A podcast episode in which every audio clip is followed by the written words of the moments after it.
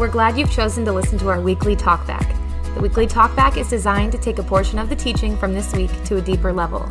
You may want to listen to this week's teaching, but it isn't necessary to understand the weekly talkback. If you'd like to connect further, feel free to reach out to us through our website, conoychurch.org. For now, enjoy the weekly talkback from Conoy Church, where our mission is to lead people into a growing relationship with Jesus Christ.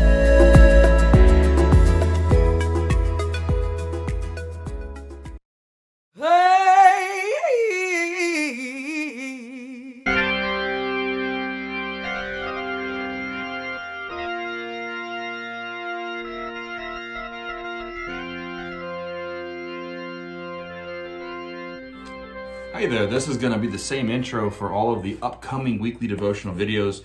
Uh, in January of 2022, we did a question and answer Sunday, and you guys submitted so many questions, there was no way that I could possibly answer them all in a Sunday service. So, what we decided to do instead was answer as many as I could in that Sunday service and take the rest and make them weekly devotionals. So, what you are about to see is a question submitted by members of the congregation for question answer Sunday, but we're going to be answering these over an extended period of time. So I hope that you enjoy this weekly devotional. I hope that you are having a fantastic day. And if you have any questions about Conoy Brethren in Christ Church, if you want to get involved in some way, shape, or form, feel free to check out our website, conoychurch.org, or email me at nick at conoy.org. Have a great day. Good morning.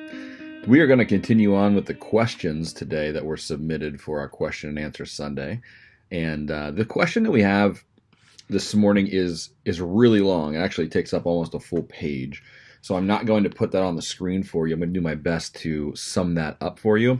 And I'm going to read portions of it here for you. So I apologize. I'm going to be reading to you on the screen. Uh, the question asker uh, states that the wealth of information and, and misinformation is so vast. Uh, with Facebook, Twitter, Instagram, YouTube, podcast, we can get information completely tailored to all of our beliefs biblical, political, social. There are growing concerns that social media, especially Facebook and YouTube, push people to the extremes of their beliefs. And, and one of the reasons for that is because the way that social media algorithms work is that they promote the most interacted with content. So a social media algorithm is not looking for true content or, or, or truthful content. It's looking for content that's going to get it the most clicks, uh, which means then that um, would you, if you are interested in politics, are you interested in looking at kind of moderate stories or are you interested in looking at extreme stories, right? When you go to the hockey game, people that uh, people are often saying like, "Oh, there was no good fights tonight," you know, or or they get on Facebook then are like, "Oh, we saw like three great fights," because they're looking for the extreme. They're not happy with the moderate. So, uh, social media algorithms push the extreme things, and and he states some, um, excuse me, the question asker states some examples here as uh, young girls, teen girls who search for diet and exercise videos are recommended videos that are promoting anorexia. People that search for science videos get recommended flat earth videos. People that search for history videos get recommended Holocaust denial videos. And he says, so how can we prevent these types of things happening to our kids? With these things on historical and social and biblical topics, um, how do we make sure that this misinformation doesn't happen with us biblically? Question asker states you can find arguments for and against a variety of topics like homosexuality, inerrancy, literal creation story, just war, nonviolence. And they say, I'm not asking you, and that's to me, you your belief on these topics, but how do we ensure that we're taking a biblical stance on these topics? How do we read contradictions in the Bible, including war in the Old Testament versus blessed are the peacemakers in the New Testament? Um, do we reconcile them to ensure that we are actually following God's will in these topics? How do we know what should take a higher priority in our theology? Um, and then, as we interpret our beliefs that are in the Bible, how do we figure out how the Bible should be interpreted for ideas or beliefs that are not in the Bible, including critical race theory, masks, vaccine mandates, death penalty, etc.? And here's what I'll, I will read word for word now is kind of the end of the question. personally, this is the question asker. Personally, as I ask these questions, I feel like this is a, a, good first step in having a community of believers that you can ask these questions to and trust them to wrestle with. With that in mind, how do we create this community at Conoy and outside of Conoy with friends and family? How do we keep these spaces as an open and loving space as we talk about these divisive topics without being dismissive, projecting an air of superiority, or just being mean? How do we disagree with people over these topics without alienating people from God's love and grace? And then, finally, in all these questions, I've intentionally left out the question of politics since it is such a divisive topic. But how can we include politics into our discussion without dismissing people and their thoughts? How do we ensure that we ultimately have our allegiance with God and not a particular party or a specific person? Um, these are all fantastic questions, and um, it is a really difficult question. So I'm going to try my best to to answer it all. Um, first, this age of information and misinformation, I, have often said to people, and maybe sometimes in a sermon you've heard me say, we are um, over-informed and under-truthed, uh, which is terrible English, but I think you get my meaning. We have the most information at our fingertips that we've ever had. If you even think about the conflict, the war that's in Ukraine right now, this is truly the first war that has been fought where we have such um, access to it. You know, there are people on the ground who are fighting, who are posting things on social media that we have direct access to. They're going live in places that we can then watch. And so we're not completely dependent upon news sources uh, to get our information about what's going on, which opens us up to uh, quicker information, but sometimes it opens up to misinformation. And the truth of the matter is that's the way social media works too. If all we ever get is our information from social media, um, social media, YouTube, Facebook, all of that works off of, like I said, algorithms with the most interactive content. So um, it maybe it's um, maybe it's a really cool picture that gets your attention, and that gets a lot of people clicking on it. Maybe it's a uh, what we would call clickbait, which is a headline that makes you think one thing even though the article says something different, and that gets you to click on it. Um, maybe it's just some sort of extreme thing that's being reported on, and that gets you. But it's the most clickable content, and that's something that we all have to remember as we engage with information and news that's out there. Uh, if if all we're getting is our news off of social media, then there there's definitely a problem there. So, how do we keep our um, our kids from searching for a history video and getting Holocaust denial videos, or searching for science videos and getting flat Earth, or searching for um, what was the one with the teen girls? Um, oh, diet and exercise and getting anorexia or uh, eating disorder videos.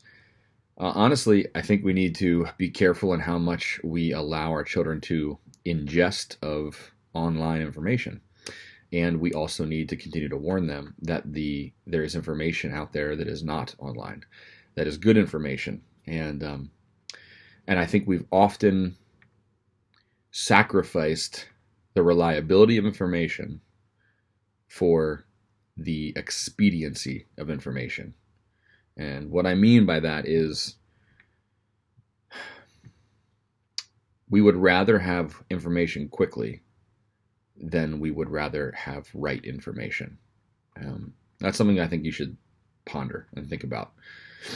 Even with the war in Ukraine, when a when a user who's on the ground grabs their phone and they start going live on Facebook or Instagram or something, and they say this just happened and this thing just flew overhead, and they claim it's a plane, and then it takes 24 hours for the news cycle to pick it up, and the news cycle says actually this thing happened and it wasn't a plane, it was a missile. You know, we sacrifice reliable information for quick information, um, even if it's misinformation. And so we need to we need to be cautious of that. Um, how how can we? This is a this is like an age old question. How do we read the Bible right? How do we make sure when I read the Bible I'm not reading it wrong? My goodness. Um, first of all, I think I would just be tickled if more people read read their Bibles, you know. And this is not just like this is not me saying uh, you should read your Bible as much as I do. I, I just think in general, we tend to not crack open our Bibles. We develop our positions and our beliefs and our theologies uh, based uh, largely around family, community, um, what we've been told, what we've been taught, uh, what we've inherited, rather than cracking open the Bible and, and developing those things for ourselves. So, first, I'd be I'd be ecstatic if people would just read their Bibles. Then we can engage the question of how do we read the Bible right? And and maybe the better question or a different question uh, is um, can you read the Bible wrong? Um, and I think the answer is yes. You can misinterpret. Um, you can take things out of context. Um, if, if you really want to, you can make the Bible say whatever you want. You can proof text it and find this verse here and that verse there and cherry pick whatever you want, put it all together, and create some sort of a theological belief around it. Um, so if you want the Bible to say that divorce is okay, well, I'll pick this one, I'll pick this one, I'll put them together, and boom, now I have the Bible saying divorce is okay. The way that you avoid that is by um, getting the context of what is written. I, I really highly believe that. So um, you should. How do I say this? I was going to say you should make some rules for yourself as you read the Bible, but that may not be the most helpful thing. You should um consider that when you read one part of the Bible, you need to read before and after it to get the context of what you're reading. So don't like there's somebody I forget who it is who says never read a single verse. Um, I think it's called there's a book called like How to Read the Bible for All It's Worth or something, and in that there's this rule. He says don't read a single verse of the Bible. Never read one verse because if you read one verse, then you can pull that thing out of context. If if you're going to read the one verse, then you need to read the verse before and the verse after. You need to read the the whole chapter. You need to read the chapter before and the chapter after. If you're going to read a portion of one of Paul's epistles, read the whole epistle so that you get an idea of what he's doing. Um, because there are really interesting things that are being done in Scripture with Scripture. So even like Romans 1, for instance, is this really um, highly quoted passage of scripture, and uh, it's Romans is a, beloved book, by the way. And so I'm taking nothing away from this beloved book. It's a highly quoted chapter. But what a lot of people don't understand is that, like when Paul wrote Romans, that's this letter, there were no chapters. There wasn't a chapter one and chapter two. Um, cha- but at the beginning of chapter two, if you look at it, you'll see that Paul kind of flips the whole thing on its head because in Romans 1, he's kind of lifting off all these people and all these things that are problems, and he's saying uh, they do this and it's a problem, they do this and it's a sin, they do this and it's a sin. And then in chapter 2, the very beginning, it's kind of a rhetorical argument. He, he goes, So, all of you who are judging all these people I just named, who are you to judge because you're no better? And so the whole point of chapter 1 is to set, set up the reader in, in Romans to say, hey, you shouldn't be judging anybody because you're not any better than anybody else I just named. That's that's the point of Romans one. Romans one is not a dissertation on um, do's and don'ts. It's not a new Ten Commandments. It, it, the whole point is a rhetorical argument to set up the reader to say, you need to stop what you're doing, stop judging. But you don't understand that if all you do is cherry pick verses from Romans 1, or if you start in Romans 2 and you read this other thing, you're like, what is this talking about? You got to get the whole context. And I think that's really, really important for coming at some of these topics that the uh, question asker named. Here's the other thing that's really important a, a lot of the things, like what was the list here? The list says uh, homosexuality, inerrancy, little creation story, just war, all of those topics. You have to ask yourself the question what category they belong in. So at church, we've been doing a series called Simple Church, where we have a bullseye. I'll put it on the screen. Uh, dogma, doctrine, and difference. Dogma's at the center. Dogma are sort of the beliefs that you have to believe in order to be a Christian. Doctrine are the beliefs that your particular church family believes, and then differences are the things that we can have really good conversations about, but we don't have to agree on in order to um, be brothers and sisters in Christ. What category do those things belong in? Those those things that you're having struggles with or that you're asking questions about. First of all, are they dogmatic? So let's let's say just war. Uh, is just war theory, by the way, and you might not know what just war theory is. Um, let me change that. Let's say literal creation story. All right do we take Genesis uh, the creation of the world as a literal story? Did God create the world literally in six days and rest on a seventh day?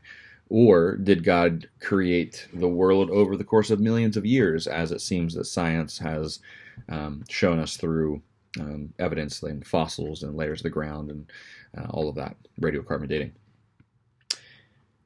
Well, what category does um, does a literal creation story belong in? Is it a dogmatic category? Do I have to believe that God literally created the earth in six days in order to be a Christian? Do I have to believe that God um, created the world over the course of millions of years to be a Christian? Like, does that belong in the dogmatic category? If I don't believe that God created the world in six days, can I still have a relationship with Jesus, be saved by Jesus, be following Jesus? So I would say yes. Um, and so it does not belong in the dogmatic category. So then the next question is Does it belong in the doctrinal category? And that's a question for your church family. Um, does it belong? Is there doctrine in your denomination or your particular church that says this is what you have to believe on this particular topic? And if it does, well, then you know it's a doctrinal issue. If it's if it doesn't, then it belongs in the difference category where we can have really good conversations and debates and we can talk back and forth about this issue, um, but it doesn't bar us from uh, the dogmatic and doctrinal categories. If it's in a doctrinal category, that simply means that in order to be a part of your church family, we have to believe a certain thing. That doesn't mean that you're not a Christian if you don't believe that. Um, if it belongs in the dogmatic category and you don't agree on it, then that would bar you from being a Christian. But I would just say that the topics listed here homosexuality, inerrancy, literal creation story, just war none of those belong in the, the dogmatic category. You know, the dogmatic category is the smallest category. It's part of the reason it's the center of the bullseye. The bullseye in the center is the smallest, it's the hardest to hit. So the things that belong in there are few and far between.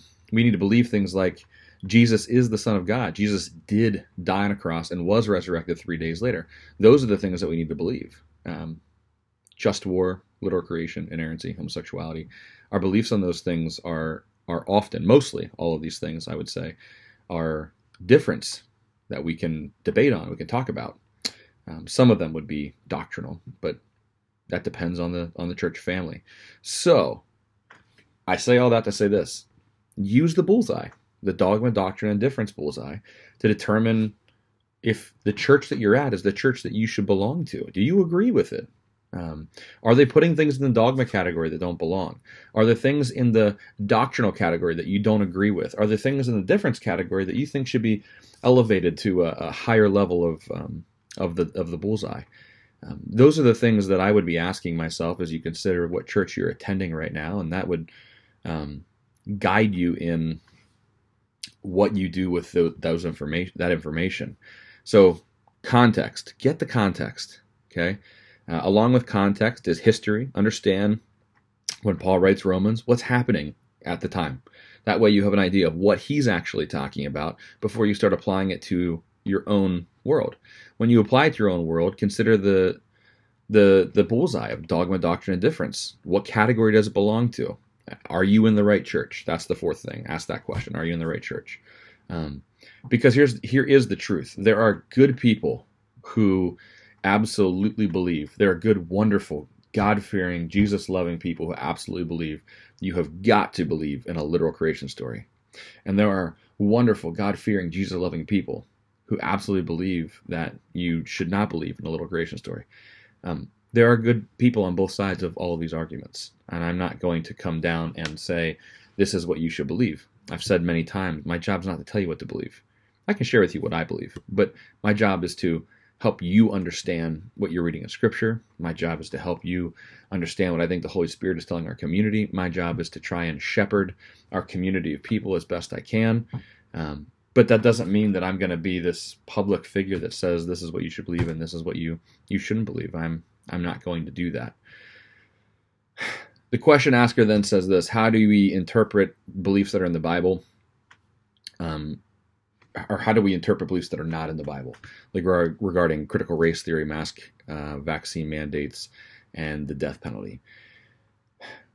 I am one of those people who believe that the Bible has a lot of things to speak to us about all the time.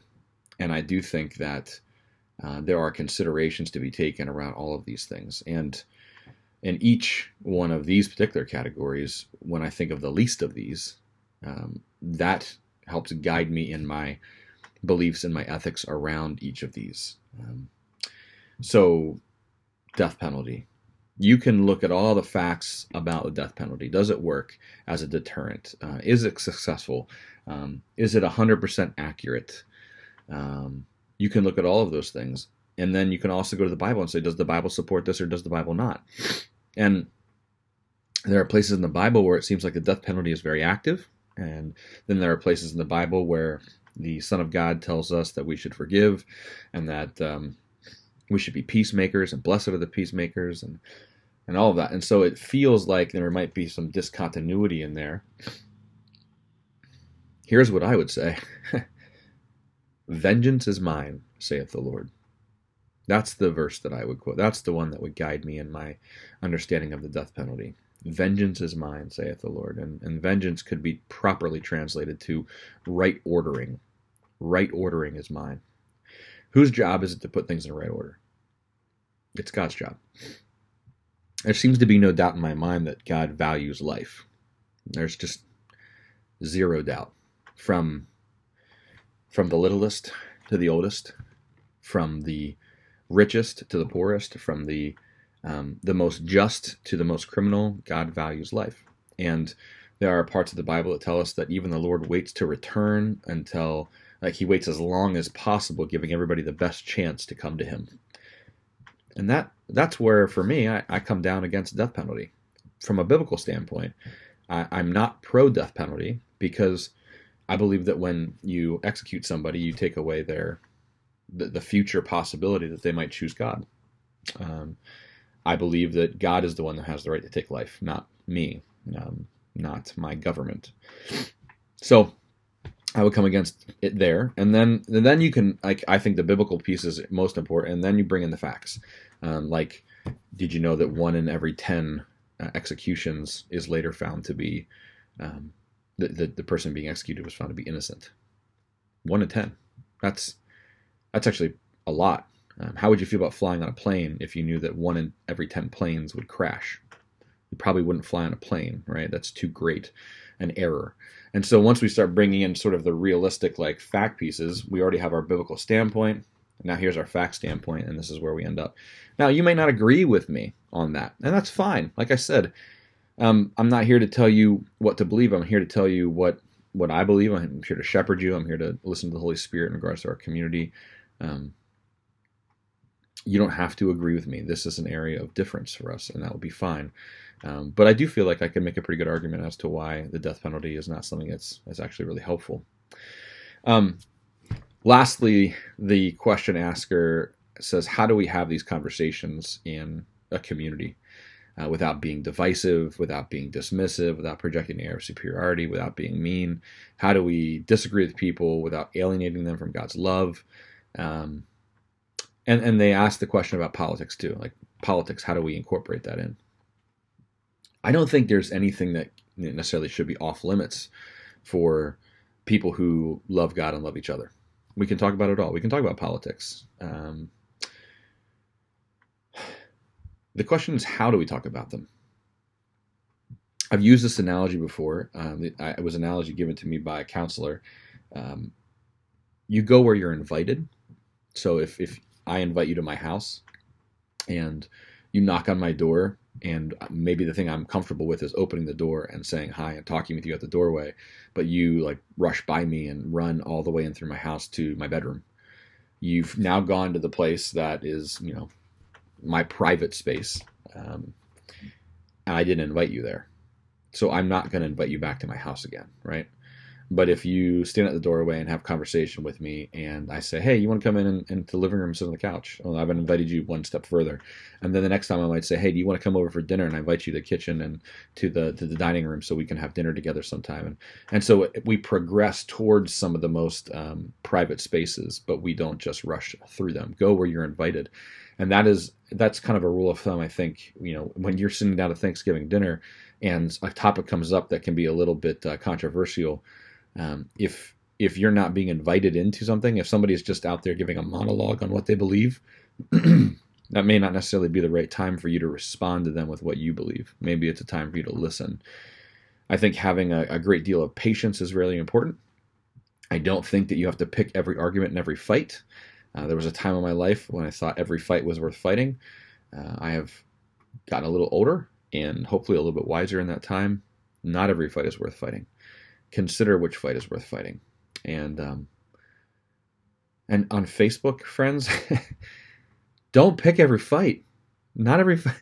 Almost no fight is worth fighting on Facebook because Facebook is a terrible, terrible medium to have a real, honest conversation. So just just stop. Just stop that. Um, you don't have to pick every fight. You don't have to to to always respond. Um, that's that's okay. If you are having these conversations with people and people are constantly feeling like you're being mean, you're projecting an air of superiority, you're being dismissive, that is a problem with you. Um, it's not you being persecuted for your faith. That's you being persecuted for not being a very nice person. It's totally possible for you to have good ethics, to stand firm in your faith, and to be a nice person. And um, we can do all those things uh, if we if we just try hard to do them. Um, last question that this person asks how do we ensure that we ultimately have our allegiance with God and not a particular party or a specific person? Great question. Put put things in your life that reflect back to you where your allegiance is the most. So if you have if you're really into politics, is is a great one. If you're really into politics, and you have a very um, hard and fast political belief around a certain subject, all right, pray about it. Talk to your church about it. Talk to uh, your Bible study leader or your pastor about it. Um, go to the Bible and read about that topic. And if you find through reading scripture and talking to your pastor and talking to your community at church and and and praying that your political opinion is divergent from um, this what the sense you're getting from from God is, but you're not willing to make a change to your political opinion, then I would say that your allegiance is with politics over God. Um, and so that could be a, a, kind of a test in your life. Put some people in your life that you really trust who are willing to say, "Hey, I feel like your allegiance isn't in the right place," and and let them speak into that for you. Um, but that's the only way I think that you're ever going to be able to tell, is if you do a lot of self reflection or you put people in your life that reflect back to you where you're at with these things. I hope that was helpful. Uh, it was a lot of questions, and I tried to work through all of them. Um, if there are questions that came up based on my answers, put them in the comments. I'll do my best to respond. If uh, if you are the question asker and I didn't quite get to um, something that you really wanted answered here, let me know, and I'll do my best to respond again. All that being said, I hope that you have a wonderful Wednesday and that this week after Easter is a fantastic one for you.